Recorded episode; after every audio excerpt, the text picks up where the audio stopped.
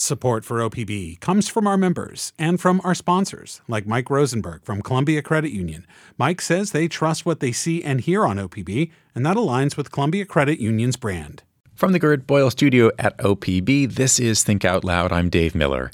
In 2020, Portland voters approved a ballot measure to completely overhaul police oversight in the city. It was an overwhelming win. 82% of voters approved the measure. In the years since, volunteer members, uh, members of the Police Accountability Commission have been meeting to recommend the nitty gritty details of how the new system should work.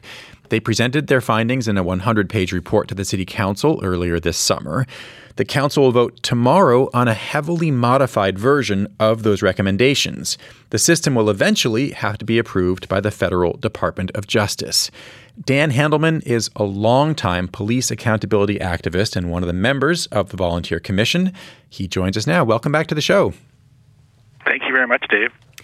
So let's start with how we got here. As I mentioned, in 2020, Portland voters overwhelmingly said we're going to change the way police oversight works.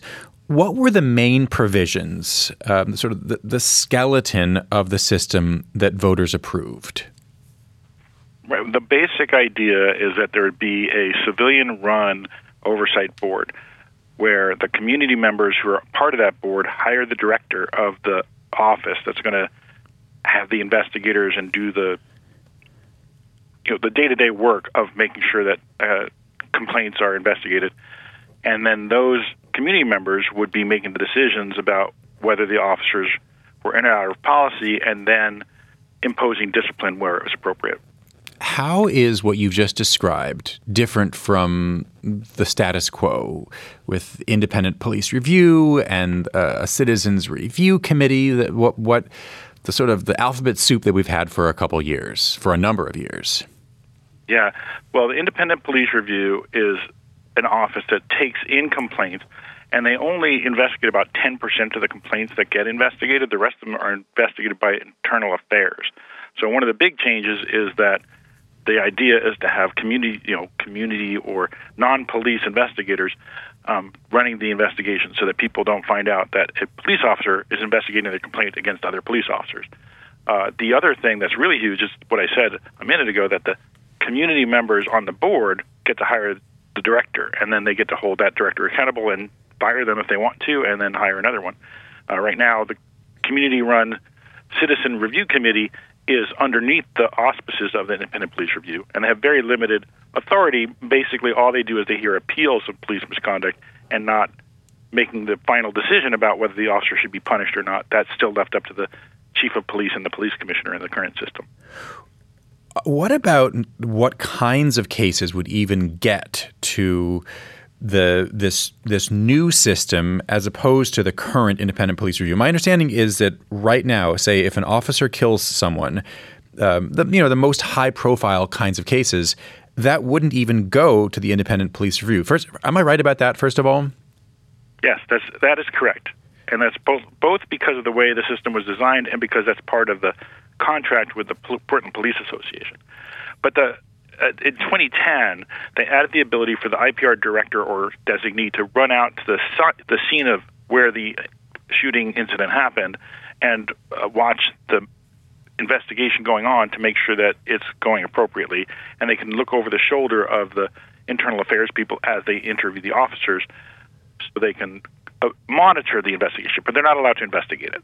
Would that be different? Will that be different under the new system?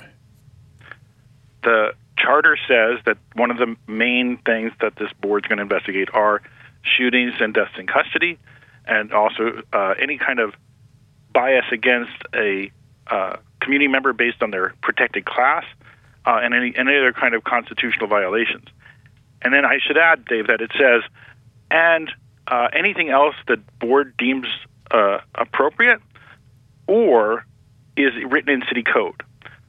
Um, so I guess well, I, I want to come back to that point when we're talking more about the new proposal. Well, but just I mean, this is a good time though to just so for us to all have a good understanding about the power that the police union, the Portland Police Association, has going forward in terms of the of of how the system will work. Do they have any vote um, or or ability to to say no? We are not going to accept this kind of of citizen oversight.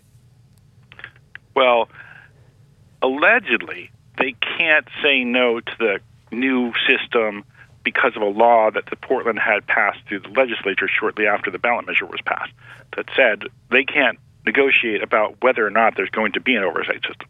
But still, their rights remain to negotiate their working conditions, which includes who's going to investigate, how it's going to get investigated, and how discipline's imposed.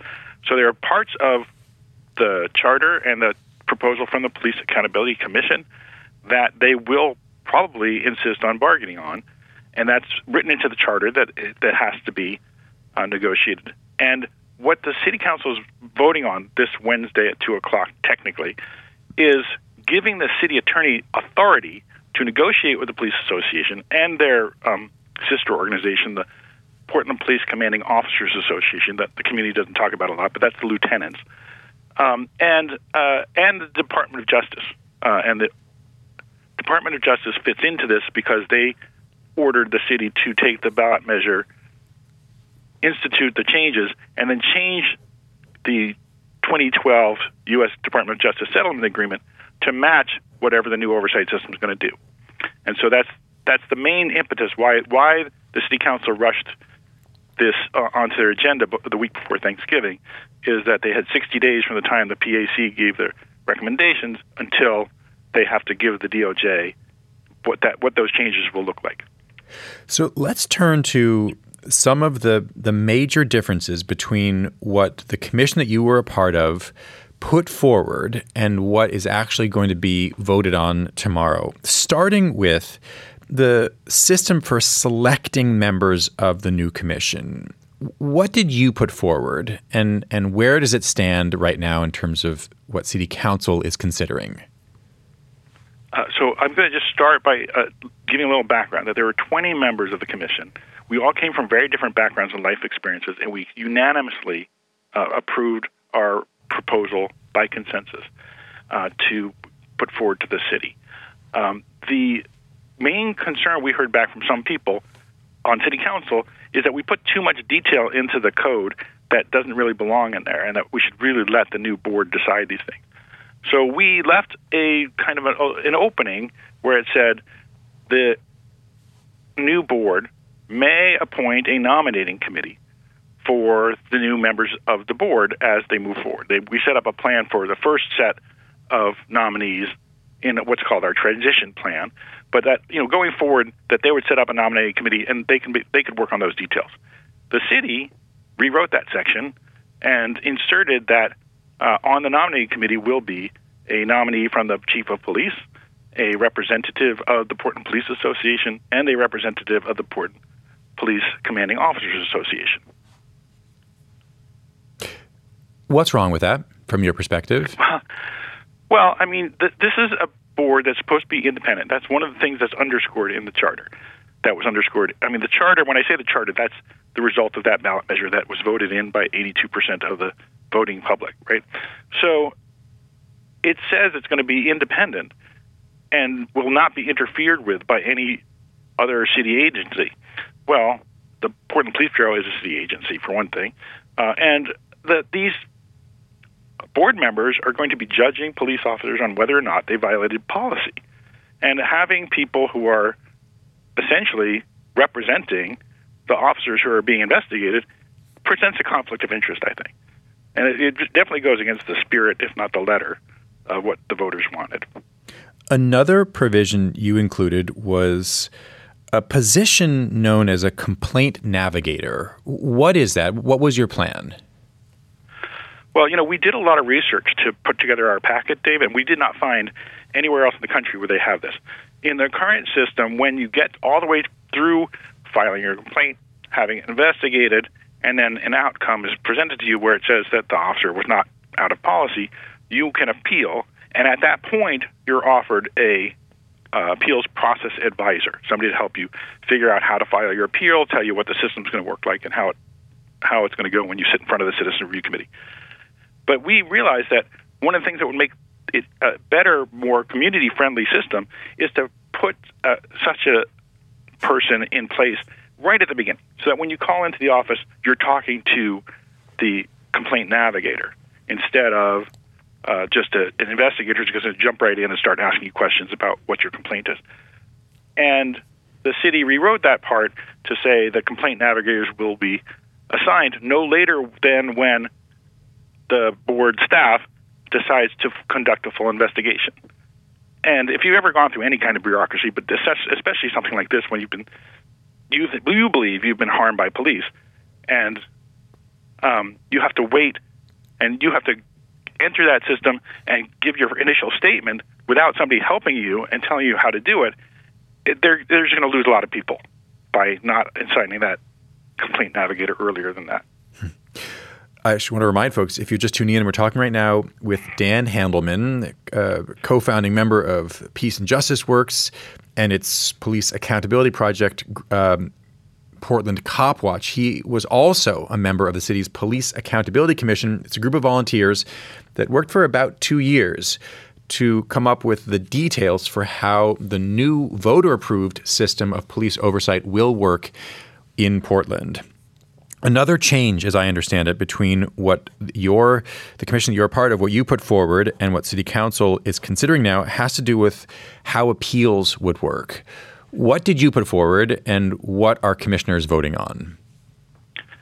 So again, I'm going to I'm going to give you. A little, I'm sorry about that noise. Um, I'm going to give you a little background of how we got to where we are in the city of Portland. That initially there was no oversight system for the police, and in the 19, early 1980s there was a ballot measure, and they voted to put a, a, police oversight system in place that was technically city council. It was called the Portland Internal Investigations Auditing Committee.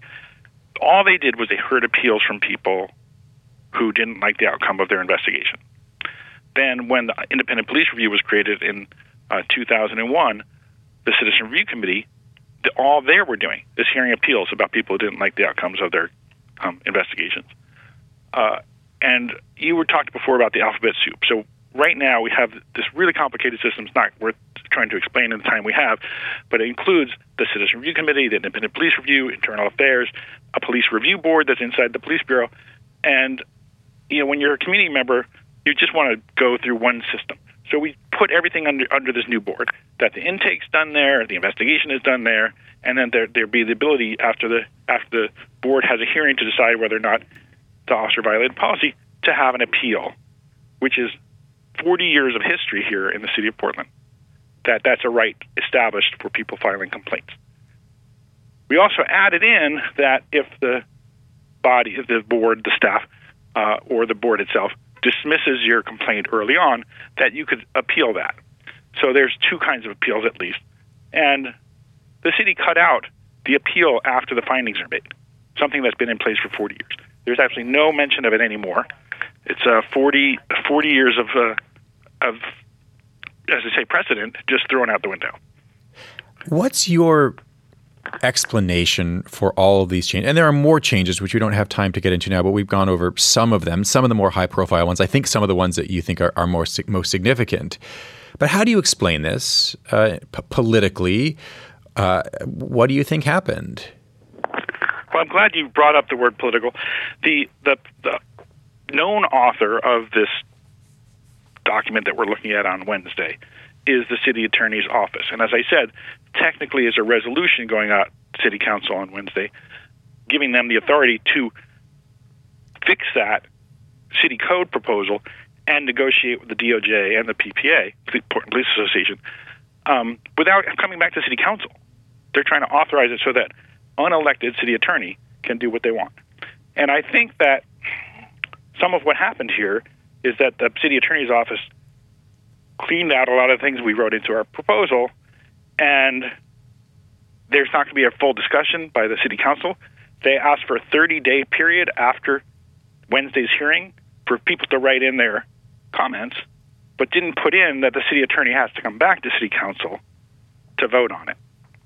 So it's very political and it's very uh, unrepresentative because we, the public, will be able to say whatever we want, and the city attorney can write whatever they want. In the biggest picture, so the, the widest view here, I'm curious how you will decide for yourself that whatever the the, the details of the new system, when it's finally up and running, how will you decide that it's a good system or not? How will you decide that it's working? Regardless of what happens with the, the code that they're no designing? obviously this is i mean all the, the the aspects of the of the ultimate system are they're they're still we don't know what they're going to be uh, so I, I don't mean I, i'm but i'm i'm just trying to think about the biggest picture here. If a complaint is made, it's investigated, someone is disciplined or not. I, am just curious what your metric for for a good system of police oversight stripped down what it what it looks like and what it means in practice. Huh. Well, I think the basic issue is whether or not the community trusts it. And I know there are a lot of people out there who are concerned right now that the police have a lot on their hands, and I, none of us on the on the commission deny that, and nobody at Port College denies that the police have a lot on their hands right now. Um, but that doesn't give them free rein to act outside of their policies uh, without any scrutiny. And if you have a system like the one we already have, where either there's police involvement on any level, really, um, other than other than advising the board, this is what our policies are, and so that when they're making their decisions, they're making decisions based on what the police are supposed to do then people are going to be skeptical of it. And the people who need it most, those people who have been harmed by the police or the survivors of people who've been shot and killed, um, aren't going to even file, want to file complaints. So I think that's the main thing to look for is there's actually I think they believe I believe they left in the code a satisfaction survey whether or not the people who use the system trust it and whether or not people are actually going to use it and whether there's going to be outcomes that show that these investigations are taking misconduct seriously. Dan Handelman, thank you very much for your time. I appreciate it. Thank you, Dave. Dan Handelman is uh, one of the members of the city's Police Accountability Commission. Tomorrow, the City Council is going to be voting on a resolution to move forward um, to let the city attorney bargain on the details of the new system of police oversight with both the police union, the Portland uh, Police Association, as well, eventually, as the Federal Department of Justice.